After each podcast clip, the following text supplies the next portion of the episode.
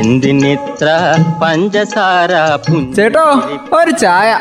തങ്കം പുഞ്ചിരിപ്പാലിൽ തങ്കം പുഞ്ചിരിപ്പാലിൽ തങ്കം പുഞ്ചിരിപ്പാലിൽ തങ്കം ചായക്കട. പുഞ്ചിരിപ്പാലിൽ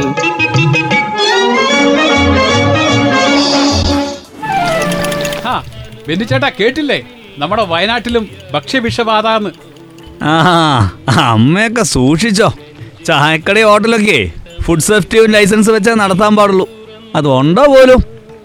ആ നമ്മൾ എത്ര ചായവെള്ളം ഉണ്ടാക്കി കൊടുക്കുന്നതിന് ലൈസൻസ് വേണം പോലും. ആ എന്തായാലും ഞങ്ങൾ ഇതൊക്കെ എടുത്തു വെച്ചിട്ടുണ്ട് കേട്ടോ എന്തിനാ വെറുതെ പൊല്ലാപ്പിന് പോന്നെ? ആഹാ അല്ലെങ്കിൽ തന്നെ അമ്മയുടെ ചായക്കട എന്ത് വൃത്തിയാ. അമ്മയും ജാനകേച്ചിയൊക്കെ ആ കാര്യത്തിൽ സൂപ്പർ അല്ലേ? പിന്നെ ഒരു കാര്യം എനിക്ക് പറയാനുണ്ട്. നമുക്ക് വിസയൊക്കെ ശരിയായെന്നേ. നമ്മൾ പോവാ കേട്ടോ ഗൾഫിലേക്ക്. ആ സോമ സൂക്ഷിച്ചോ? പോകുന്നൊക്കെ കൊള്ളാം. ആ വഴിയിൽ നിന്ന് കാണുന്ന ഹോട്ടലൊന്നും കയറി ഭക്ഷണം കഴിക്കാൻ നിൽക്കണ്ട കേട്ടോ. ആ ചിലപ്പോൾ ഫ്ലൈറ്റ് മിസ്സായി പോവും. ഇപ്പൊ എന്താന്നറിയ സ്ഥിതി? കോവിഡ് ഒക്കെ കഴിഞ്ഞ് ഹോട്ടലൊക്കെ ഒന്ന് തുറന്ന് പ്രവർത്തിക്കാൻ തുടങ്ങിയാലേ ഉള്ളൂ. അതോട് കൂടിയിട്ടേ ശരിയായ വൃത്തിയും കാര്യങ്ങളൊന്നും ഇല്ലെന്നാ തോന്നുന്നത് ആ പഴയ താളം അങ്ങോട്ട് കിട്ടിയിട്ടില്ല. അതാ കുഴപ്പം. ഉദ്യോഗസ്ഥരുടെ ഭാഗത്തുനിന്നും ഇങ്ങനൊരു ഇങ്ങനെ ഒരു താളക്കുറവുണ്ട്. അവരും ഇതൊക്കെ കഴിഞ്ഞ് പരിശോധനകളൊക്കെ ആരംഭിച്ചോന്ന് ആർക്കറിയാം? ഈ ടൂറിസ്റ്റ് കേന്ദ്രങ്ങളൊക്കെ തുറന്നതുകൂടി ആൾക്കാരുടെ പ്രവാഹം ഇപ്പോൾ വയനാട്ടിലേക്ക്. അതിന്റെ അതിന്റെ ബെന്നിച്ചേട്ടാ അതിന്റെ ഇടയിൽ പൈസ ഉണ്ടാക്കാൻ വേണ്ടിട്ടേ നിയമങ്ങൾ പാലിക്കുന്നതിൽ ഉദാസീനതകളൊക്കെ ഹോട്ടലുകാരെ കാണിച്ചിട്ടുണ്ടാവും. അധിക ഹോട്ടലുകളിലേ ഇതര സംസ്ഥാന തൊഴിലാളികളല്ലേ പണിയെടുക്കുന്നത്? അവർ വേണ്ട വൃത്തി പാലിക്കുന്നുണ്ടോന്ന് നോക്കേണ്ടതല്ലേ? അവർ വൃത്തിയിലാ കാര്യങ്ങൾ ചെയ്യുന്നെന്ന് ആരാ ഉറപ്പ് വരുത്തേണ്ടത്? ഹോട്ടൽ ഉടമ തന്നെയാ അത് ചെയ്യേണ്ടത്. അതമ്മേ വിശന്ന് വലഞ്ഞ് എത്രയോ ഹോട്ടലുകൾ തപ്പി നടന്ന അവസാനം ഒരു ഹോട്ടൽ കണ്ടുപിടിക്കുന്നത് ഭക്ഷണം കഴിക്കാൻ വേണ്ടി. അവിടെ കിട്ടുന്നത് വൃത്തിയും മെനയില്ലാത്തതാണെങ്കിൽ ആ ദിവസം തീർന്നില്ലേ?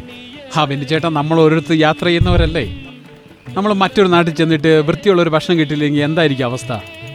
അത് പ്രത്യേകിച്ച് കുടുംബവും കുട്ടികളൊക്കെ ആയിട്ട് യാത്ര ചെയ്യുന്ന സമയത്താണെങ്കിലോ?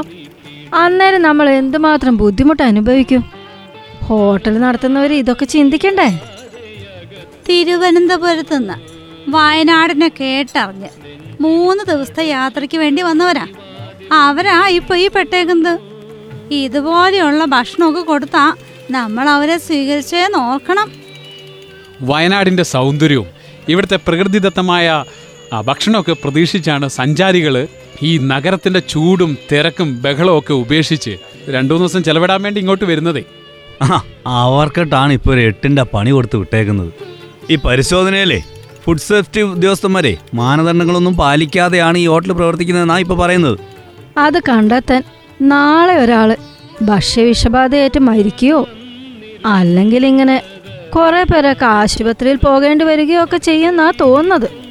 പരിശോധിക്കുകയാണെങ്കിൽ ഇങ്ങനെ മാനദണ്ഡങ്ങൾ പാലിക്കാത്ത എത്ര ഹോട്ടലുകൾ കാണും? അതൊക്കെ പരിശോധിച്ചാലല്ലേ അറിയാൻ പറ്റൂ. വളരെ ഭംഗിയായിട്ട് നടത്തുന്ന സ്ഥാപനങ്ങളുടെ അടക്കം അഭിമാനം കളയുന്ന ഇടപാടുകളല്ലേ ഇവർ ചെയ്യുന്നത്.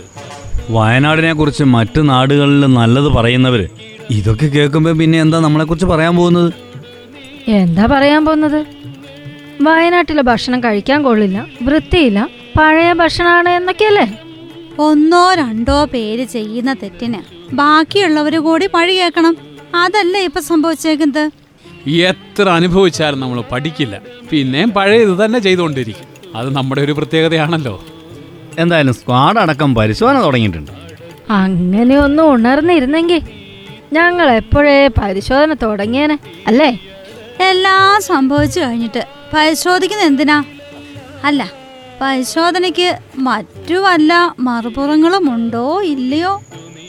അറിയില്ല. ആ അമ്മേ ഇനി കുറച്ച് നാളത്തേക്ക് നമ്മൾ ഉണ്ടാവില്ല കേട്ടോ. പറ്റുമല്ലോ ഉണ്ടെങ്കിൽ ഇന്ന് തന്നെ കണക്ക് കൂട്ടി പറഞ്ഞേക്കണേ. ആ അതങ്ങ് തീർത്തേക്കാം. എന്തിനിത്ര പഞ്ചസാര ചേട്ടോ ഒരു ചായ. തങ്കം പുഞ്ചിരിപ്പാലിൽ പാലിൽ പുഞ്ചിരിപ്പാലിൽ തങ്കം പുഞ്ചിരിപ്പാലിൽ.